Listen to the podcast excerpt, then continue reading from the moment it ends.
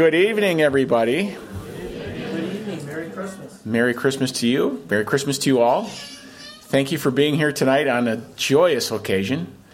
Um, truly coming up to the most important day of the year um, that has ever existed.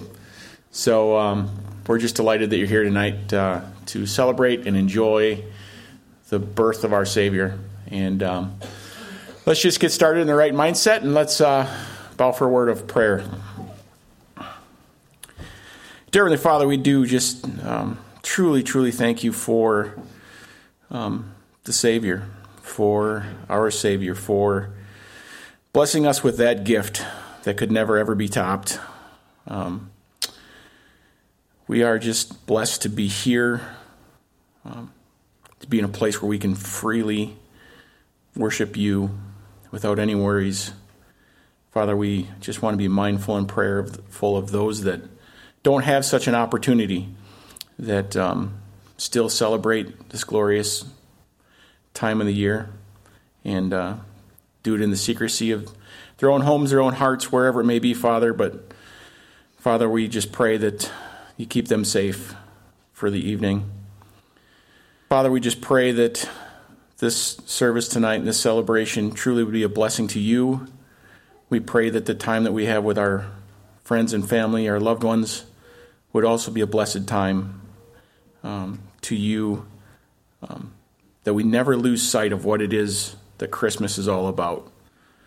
It's not all about the, the bells and whistles and the presents we get, the presents we buy. It's about your birth, the birth of Christ. It's about that one central, most meaningful thing that is so important. No matter what culture tells us, it's all, all for Lord Jesus Christ. Father, we thank you once again for just allowing us to be here and to celebrate with you, for you. We pray these things in Jesus' precious name. Amen. Welcome, everyone. Let's all sing number 249. Oh, come, all ye faithful, together.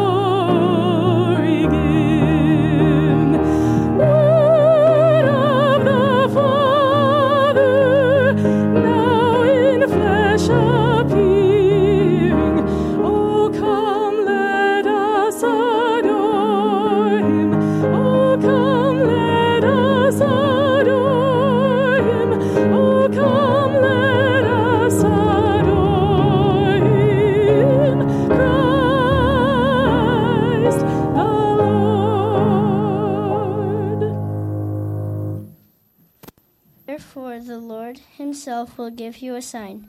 Behold, a virgin will be with child and bear a son, and she will call his name Emmanuel. A child will be born to us, a son will be given to us, and the government will rest on his shoulder. Called Wonderful Counselor, Mighty God, Eternal Father, Prince of Peace. Grace of his government, or of peace, on the throne of evermore.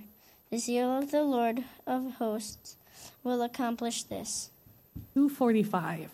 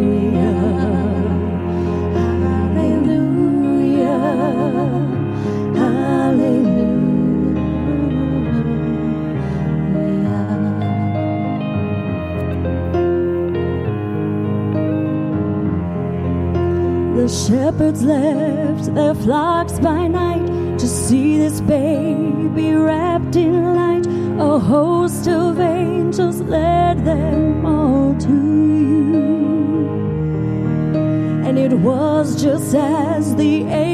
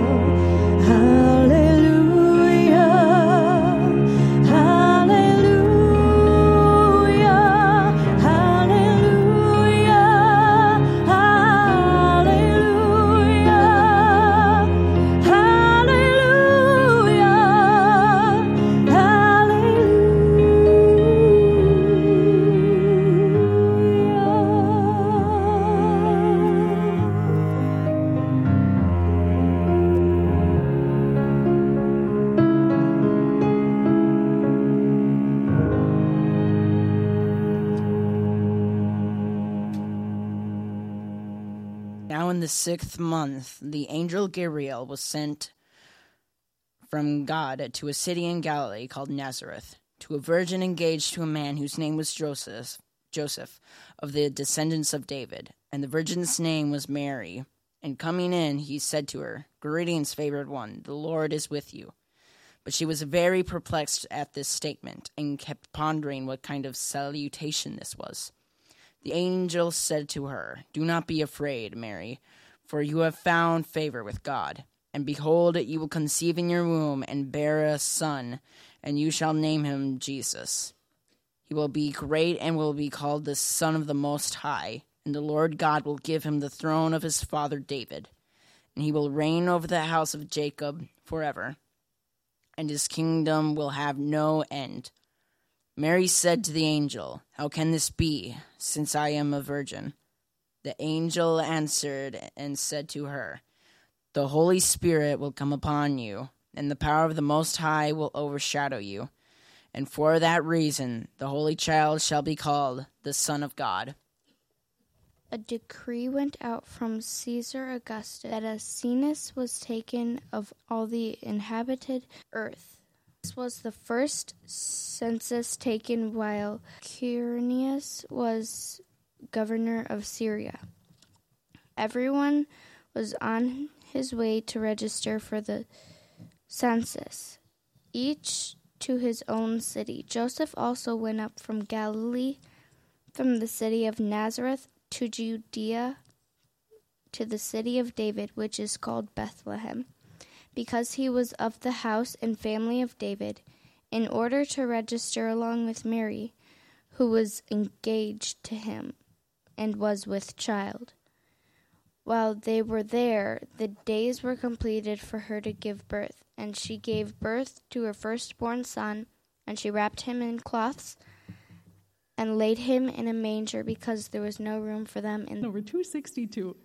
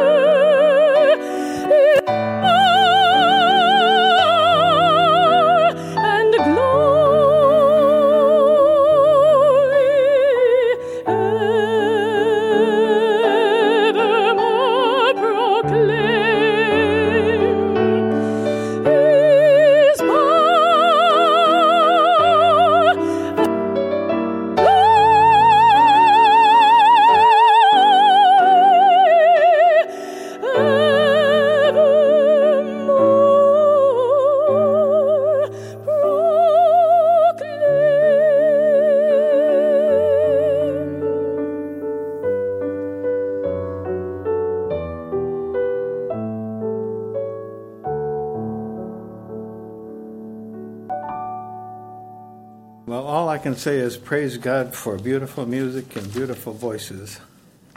Hard to follow.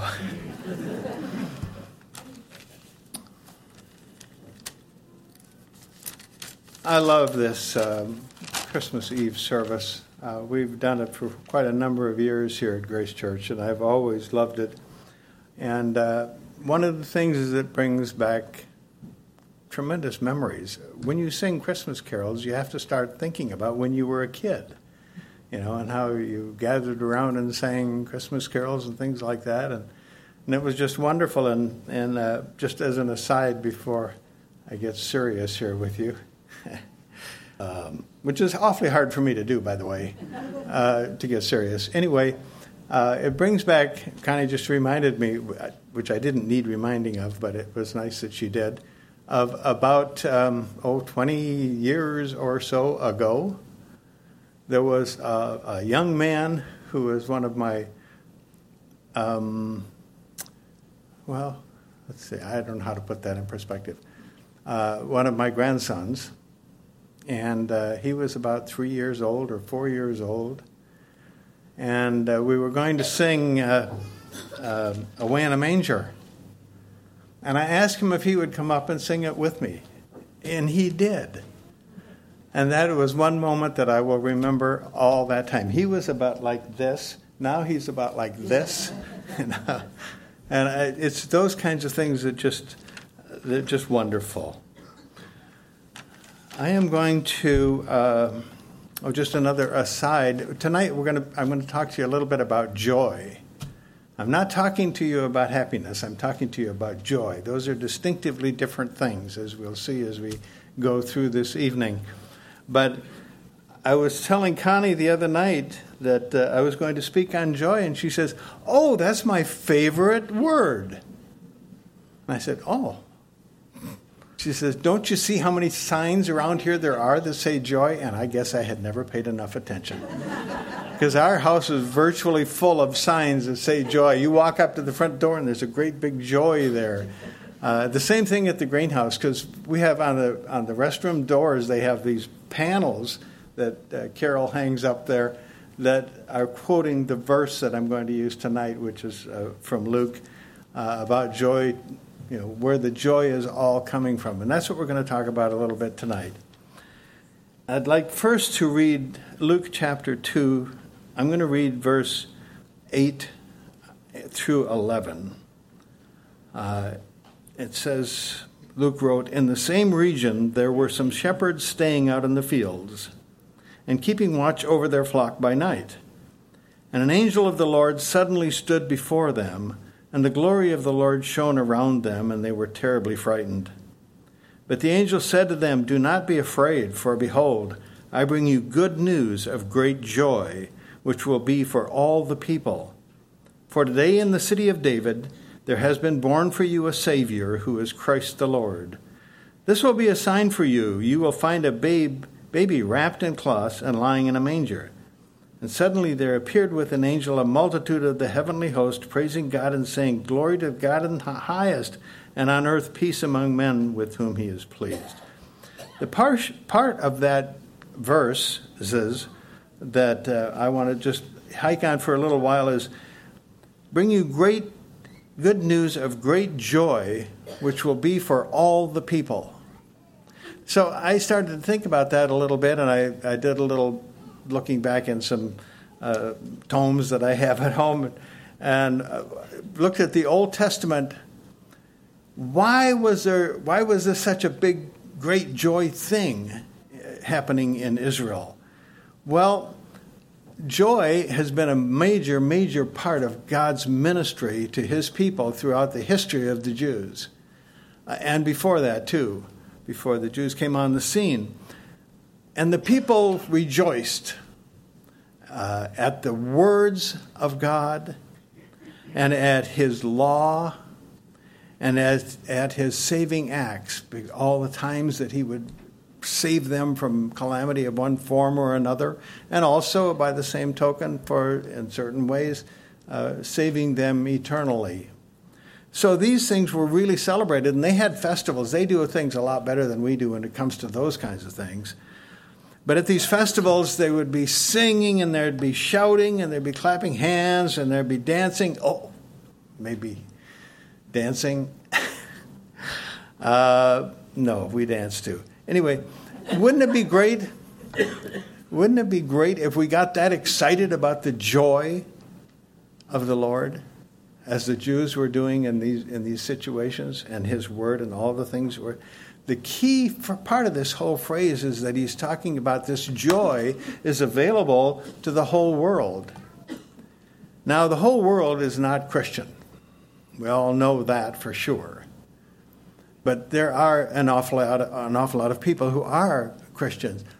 But when Jesus came on the scene, he came on the scene for the whole world, including the Muslim world, including the unbelieving world, and all parts, all the different parts from that. It's available to the word to the world because Jesus came to solve the problem between God and man. And the problem between God and man has always been from Adam and Eve sin. He came to take away the guilt of the sin and the barrier that divided man from God. Man could not be holy enough to be in the presence of God. He was not righteous enough, not any of those kinds of things. But Jesus Christ came to take your sin and my sin on the cross, take that away forever. And then he rose again. So he did all of that for the world. We are fortunate in that we understand a lot of those things, and I, probably the majority of the people in here are people who believe that. Scripture says that if you wish to spend your eternal life with God the Father and Jesus Christ and the Holy Spirit, all that is necessary for you to do is to believe that message that Jesus Christ came to die on the cross for me so that through him I might have eternal life. He rose again and he's alive today. So, if you really want to begin to understand what joy is all about, that's the first decision that you need, to make if you have not ever made that decision because it is so profound what joy is. I have a couple of illustrations that I'm going to bring up a little later, and I hope that they, you can relate to them too. I'm going to read just a little passage from a few verses from 1 Peter. Listen to the words. I'm going to start at verse 3.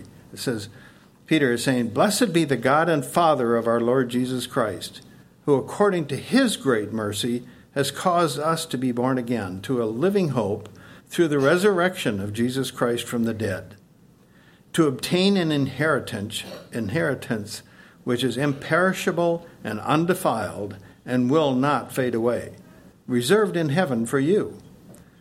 You who are protected by the power of God through faith for a salvation ready to be revealed in the last time.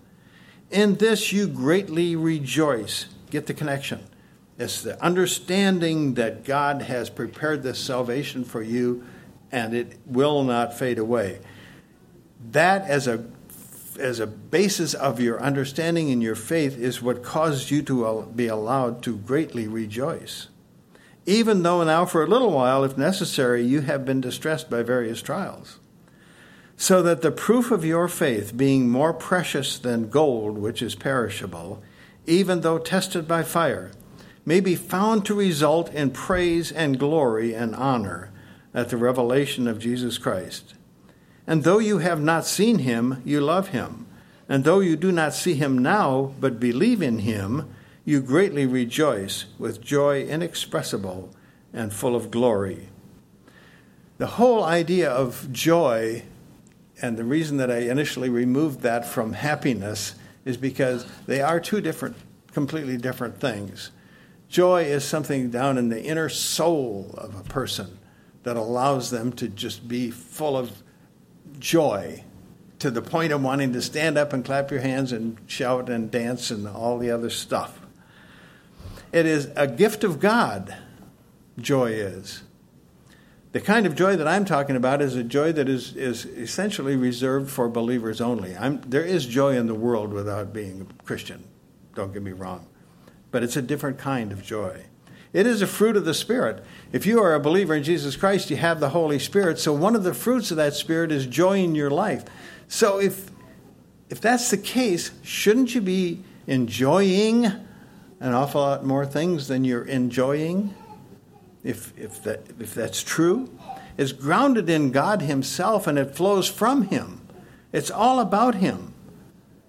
Happiness is limited by circumstances, joy is not. Circumstances have nothing whatsoever to do with it. Nor is it an isolated or occasional component of our being, but it's an integral part of our relationship with Him. God intended us to be joyous.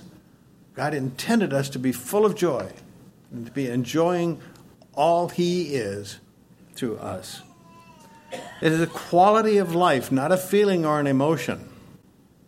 And I, will explain that a little bit later on, too. But, and the interesting thing about it, and one of the, one of the psychologists that I, for some reason, was interjected into this thing that I was reading, it says that you cannot, it cannot be expressed while you're preoccupied with the details of life.